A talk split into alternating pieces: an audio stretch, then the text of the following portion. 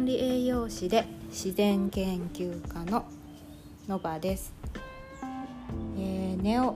栄養ラジオ第7回目ということで今日も、えー思いついたテーマでベラベラと話をしていきます。えー、とそう。とね。まあ前回の話からも続くんだけどその私たちのその肉体っていうのがうん地球上のその植物とかと一緒っていうことをうん前前回？前々回というふうに話をしてるんだけどそうそれについてもう少しあれこれ話していけたらなと思っていてそううんとね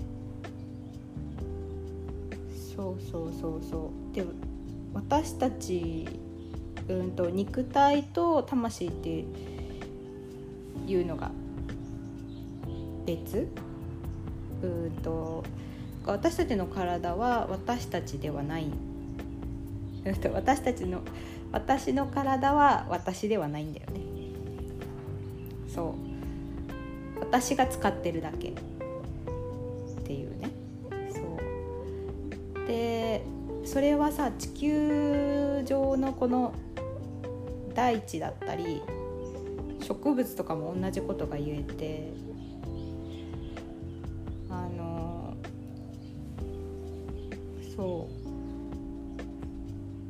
なんかその人間視点で見るとさだからこれは私が育てたから私のもので私が売るとか。ここからこっちは誰々の土地でここからこっちは誰々の土地とかこれからこっちは何々の国でこっちはここっちからこっちはどこどこの国とかさ。勝手に、まあ、人間がそれは決めてるだけで別にねもともとはそれって植物にしても何にしても地球のものまあ地球のものっていうか、まあ、宇宙のものっていうかだなっていうふうに私は思ってるのね。そうでなんかその感覚と一緒でなんか私たちの魂がこの肉体に宿ったから私私はこの私の体を、えー、と使ってるんだけどだからうん別なんだよね。そう。だから自分の体に対してわからないことっていうのはたくさんあるしそれは体に耳を傾けて自分の体っていうのはどういう特性があるのかとかっていうのはあのこの人生を通して聞いていかないとわからないんだよね。そうでねそのよくさそのうんと野菜とか育てた時にね肥料でさあの排泄物昔は使ってたりとかしたわけでしょ？人間の。でなんかさそのそういうのをその畑にまくことによってその人に必要な成分っていうのを勝手に植物が生成してそのた例えばその人がビタミン不足だったとするじゃない？でその人のから排出されたものをその土地にまくとその植物たちがそのビタミン不足なんだっていうのを認識してそれを生成した野菜を作ったりとかするっていう話って聞いたことある？っていう話があるんだけど。そうあのだから育てるでねそれは別に排泄物をその出したものをねあのいちいち使わなくてもその携わった人に足りないものをその植物たちは勝手に作るんだよね。そのそこからこう、ね、手でこうやって触れたりするとそこからやっぱり情報がバーって植物たちに行ってでその植物たちはその必要なものっていうのを作るでそれはその植物たちは作ってあげるっていう感覚ではなくてただそうであるからそうするみたいないう感じでそのビタミンだったりミネラルだったりっていうのを不足してるものを生成するっていうような特徴があるの。でそれっていうのはどういうことかっていうとそのそこに私たちのそのさ体に宿ってる菌の情報を読み取ってその植物たちに宿ってる菌がそういうものを勝手に生成するようにこう伝達するんだよね。そうだから私たちの体も菌だし植物たちも菌だし土大地なんかは菌だよね。全て金でできてる。っていうこと。なのよね。そう。だからそのうん。でそうやってさ植物たちはそうやって足りないものをさあの勝手に生成するでしょ。そう。でその私たちの体っていうのも何て言うのかな。そういう植物たちの動きにとっても似てるようなところがあってやっぱり体からだからね不必要なものがたくさん入ってきたらそれが体から出るような働きをするしその過程で病気になったりっていうこともある。しうんそうそうそうそうそう。でそうね。うん。そういうなんていうのかな。自然界の中で見見れるそういう働きと私たちの体の仕組みっていうのはすごく同じところがあって。でそうそうそう。そうでその何かその体に異変が起こった時ってその病気になるっていうことなんだけど、まあ、病気になったりとか何かこうね湿疹が出たりとかいろいろ多分体に起こってくることってたくさんあると思うけどその時にあのう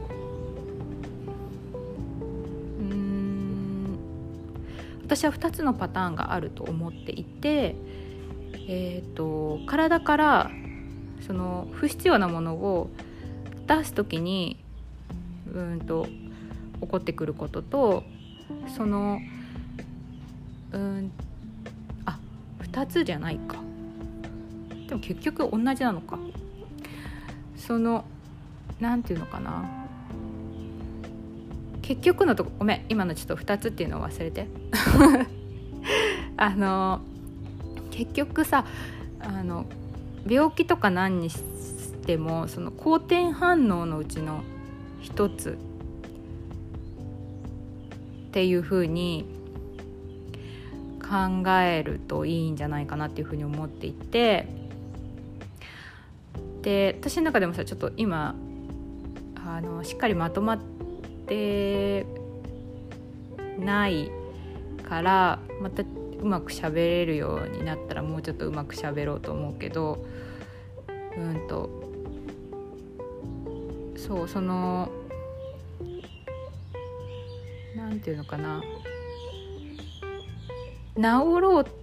治ろうっていうかこううんと例えばうんと熱とかが出たとするよね。でもそれって体の中のいらないものをこう排出したりとかするために熱が出てるわけでしょ？だからそれを抑えようってするのはすごく不自然というか逆にそのいらないものが体の中にそのまま抑えたら残っちゃうよね。だからその場合はやっぱりしっかり出させた方がいいっていうことでしょ？だから熱とかもさあの熱を出しちゃった方がいいじゃない？そうそうそうそう。でそのバーって体に湿疹とか出たとしてもそのうんね体の中にいらないもの熱だったりとかあとはその未消化のものっていうのをバーって出してるわけでまあいろんなケースがあるけど。でそれもやっぱり出させ出させちゃった方がいいわけでしょ？でうんとなんかその例えばなんかどういうふうにそういうことを読み取っていくかっていうことがすごい私は大事だと思っていてその何か病気だったりとか、うんと、体になんかこういつもと違うような症状が出てる時ってうん。で例えばさがんとかになったりするでしょ？でそれはやっぱりそのずっとその肝臓に負荷を肝臓とかだったらさ例えばね。で負荷をかけた状態をずっと続けていてでどんどんその機能が落ちてて未消化物とかがこう溜まってそうそれでやっぱりその細胞がどんどんそういう風な細胞に変わっていってしまうわけでしょ？ででもそれってさ治癒する治癒しその治そうとしてそうなってるわけでな体の中からやっぱりその未消化のものをそうやって出さなきゃいけない状態なんだよね。でそのだからその自分そのねなんか例えばじゃあがんになったっていう時にそのあ自分は肝臓にすごく負担をかけてたんだなっていうことと体の中にその出さなきゃいけないものが溜まって出さなきゃいけないものっていうかこの未消化なものが溜まってるんだなっていうそういう状態なんだっていうふうにただそういう状態なんだっていうだけっていうか。そう。でこれはいろんな病気のケースでも言えると思うんだよね。そう。だから何て言うの？良くなるその元の状態に戻る元っていうかその自分が快適な状態にも戻るための工程でのうちの一つっていうふうに見る。見れるし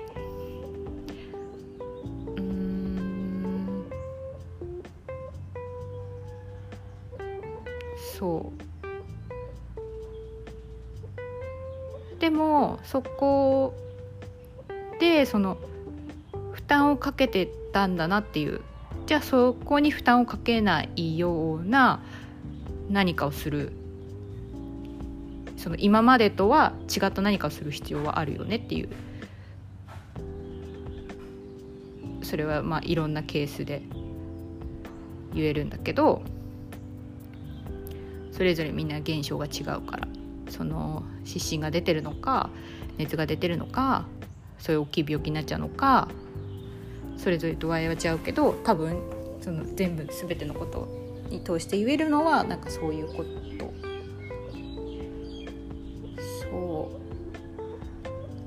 う。なんかどこに負担をどこに負担が今自分の体にかかっててそのどういう状態なのかっていうのを自分でその把握するとなんかそういう何か起こってきた時に怖くなくなるっていうか、うん、自分がどんな状態にあるかわからないのがやっぱり人は怖いんだよね。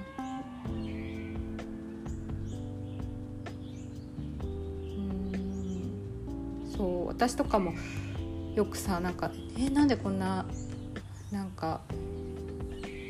血がヒリヒリするんだろう」とかさ。いろいろなんかそういう不定収素っていうかすごい体の中で起こってることにすごく敏感な体質だからえこれ体どうなっちゃってんのって思ってすごい恐怖を感じる時がすごいあってそうなると。それはさ自分の中のその生体バランスみたいのが崩れちゃってる時にそうなっちゃうんだけど。そうそうそうそ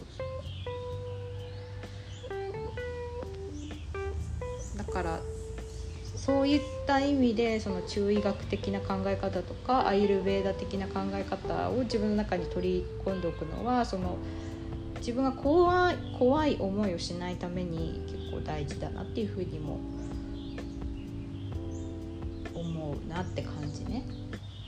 そうそうそうそうそう。そうなの。だからねなんか私たちの体は自然なんだよね。自然なの。